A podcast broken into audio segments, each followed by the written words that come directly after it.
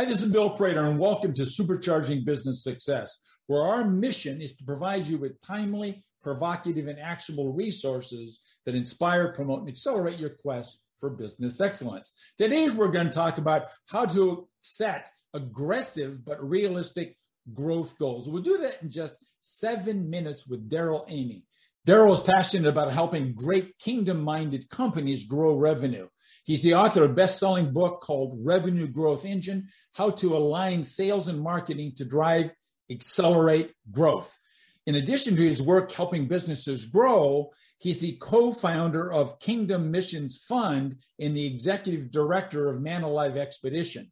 As revenue as a revenue growth strategist, he enjoys getting behind the scenes, rolling up his sleeves, and helping company owners, sales leaders, and marketing teams build revenue growth strategies so they can maximize their impact.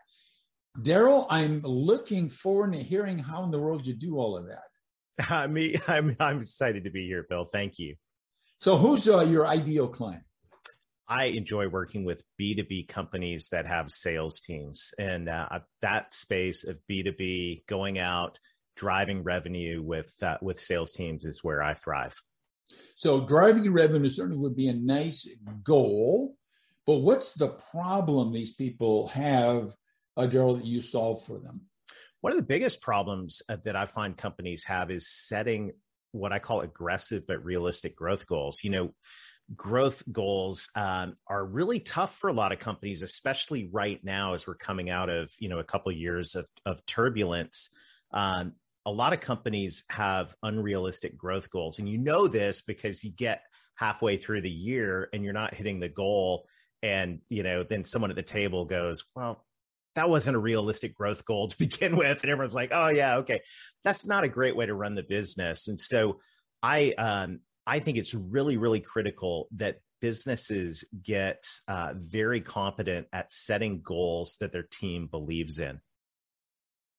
So, uh, our listeners that hear what you said, you know, they're business owners, maybe they're a sales manager, or maybe they're somebody else that's involved with revenue growth, and they're thinking, yeah, that makes all sense. But what sort of feelings or emotions are going inside somebody that might give them a signal, right brain signal, that would cause them to reach out and talk to Daryl Amy? Well, I think uh, a couple things. First of all, we're just we're not growing. Growth is flatlined. There's this sense inside that we should be doing more. We've got this great company. There's great opportunity right now. How come you know our growth just seems to be this straight line? Um, there's this gut feeling that we should be able to do more. And, and the answer is yeah absolutely. Most companies can do more when they get strategic about um, thinking about how they're going to fuel that growth uh, the other thing too is just a feeling of frustration um, of looking. You know, you, here we are. Um, we're you know one quarter into the year as this is being recorded. Um, you're looking back over your first quarter's results, and you're going, ah, you know, ah, how come we didn't get a faster start to this year? I know our team can do better. And to me, that's an indication that um, if you're feeling that tension and that frustration, that it may be time to take a look at the systems that are driving your revenue growth or lack thereof. Or lack thereof. Now you've kind of touched on on one of the answers here, and that is crossing off your goal because it was unrealistic. What are the other mistakes, uh, Daryl, that you see uh, business owners, sales managers making time after time after time? Yeah, absolutely. When you think about uh, about hitting your goals, and and uh, when it comes to setting these growth goals, let's just dive into that a little bit more and the mistakes people make. One, one bill is, uh, I see this all the time is we're working with companies, helping them develop revenue growth strategies. Um, when it comes to the goals, we'll see companies, some of them have just done the spaghetti on the wall method, right? and, and I mean, we laugh at that, but it's very realistic. We're sitting around going, what do you think we can do? And, uh, you know, visionaries like me, I like to throw the spaghetti really high on the wall um, more conservative people throw it low. There's no real science behind that. Uh, other companies are a little more uh, conservative in how they set goals. I call it the ruler method. So we're going to take a look at what we've done over the last couple of years and put the ruler on it and then kind of set our goal based on that. Here's the problem. We just went through two years of mass uh, chaos, right? So some companies, if you were selling plexiglass or personal protective equipment, you know, your ruler is pointing uh, are almost straight up because you had an unrealistically good year that would be hard to replicate. Others, you know, maybe the last couple of years have been bad. The ruler method is not working really well right now. So I say let's let's look at the two drivers of growth: net new business and cross sell revenue. Net new, how many new clients can we bring on board? And cross sell, what can we do? What processes can we put in place to increase our revenue per client? If we can set goals at that level, so let's say you have a thousand customers now, you get around the table and go, you know what? If the right process is in place, we could get to 1200. All right. That's your goal for net new. Then you look at your revenue per customer. What's that? Well, it's total revenue divided by number of customers. And you go, if our revenue per customer is, uh, let's say a thousand dollars per customer right now, if we were able to put the right systems and processes in place, could we get that up from a thousand to 1300?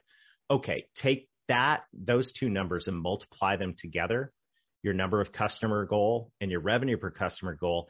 And now you've got what I call an aggressive but realistic goal. It's realistic because it's based on some tangible, um, tangible numbers. And usually you're going to find it's aggressive because when you get net new and cross sell going at the same time, you move from linear growth to exponential growth. And that's where you start to get the exhilaration and the feeling of going, okay, I knew we could do this. And it's fun to see that start to materialize. So my fifth question was almost what you've already answered. Now I was going to ask you, what is one valuable action that our listeners can take in free? And, and you just told us the methodology of, uh, of this, of, of changing from ruler, if you will, to right. compound. But yes. uh, so is, is there another valuable action that our listeners can take that would, would help them along this path of solving this growth goal setting problem once and forever? Yeah. Now, the second thing is if you want to compound net new and cross sell, you need to have the types of clients that can buy everything that you offer. Uh, I call those ideal clients. And an ideal client is somebody that needs everything that you sell, not just one and done, but the type of client that can keep coming back for your entire portfolio.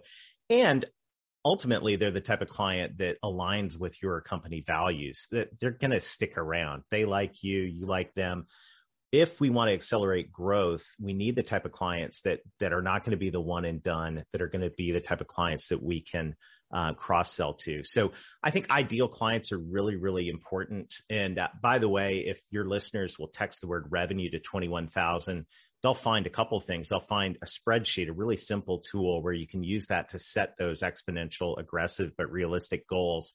They'll also find um, a, a guide to help you get clarity on your ideal client profile because those two things, the right goals and then the right clients to help you hit those goals are the key ingredients for accelerating growth. You're like a little bit of a magician. So I'm going to ask you for one valuable action you give me to. Then I'm next going to ask you about a, a free gift and you've already given one on this text thing to 21,000, the word Revenue. Revenue. That's so right. now I'm going to ask you, what sort of a free gift do you have for people and where would they go on your website get their hands on it? Well, as you mentioned at the beginning, I'm passionate about helping generous leaders grow their business and have an impact in the world. So I wrote a book called Revenue Growth Engine. Um, you can get it on Amazon or you can text the word revenue to 21,000 and get instant access to the audio version um, as well. If you want a printed copy, I'll sign it on the way out the door. Just pay shipping and handling. But uh, revenue to twenty one thousand, you'll get access to our toolkit and also uh, the opportunity to get access to a book full of ideas and strategies to help you accelerate your growth. Plus, you have a URL as well. Yeah, revenuegrowthengine.net slash book. Uh, revenuegrowthengine.net slash book. Fantastic, fantastic.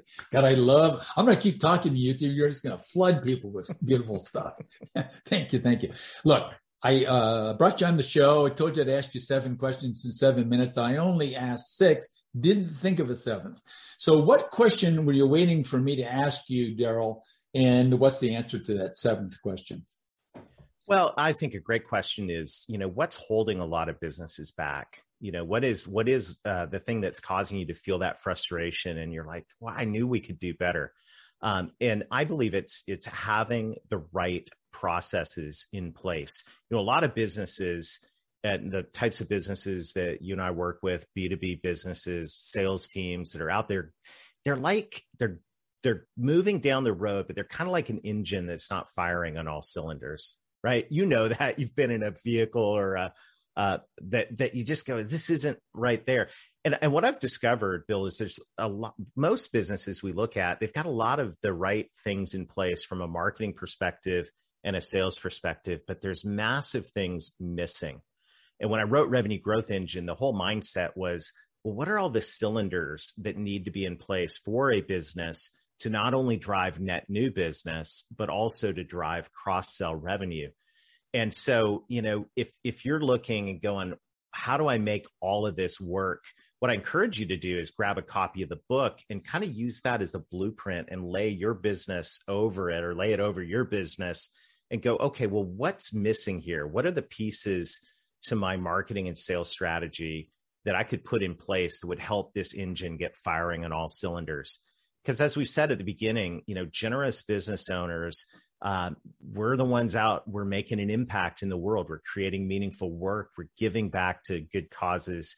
And uh, I believe that you need to accelerate your growth so that you can have more of an impact. And uh, I hope Revenue Growth Engine will be a template that you can lay over your business and go, okay, what could we do to get this thing optimized so we could accelerate our growth and have more impact? Beautiful. Thank you very much. I enjoyed having you on the show. Our, I know our listeners enjoyed listening to you. So thanks for sharing your wisdom with us, uh, Daryl. You're welcome.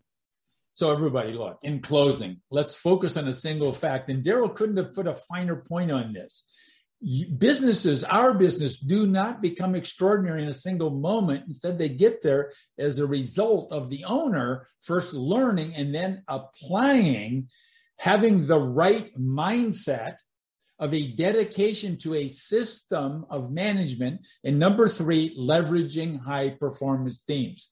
So thanks for listening to us. Daryl Amy, thanks for sharing your time with us again. My pleasure, Bill.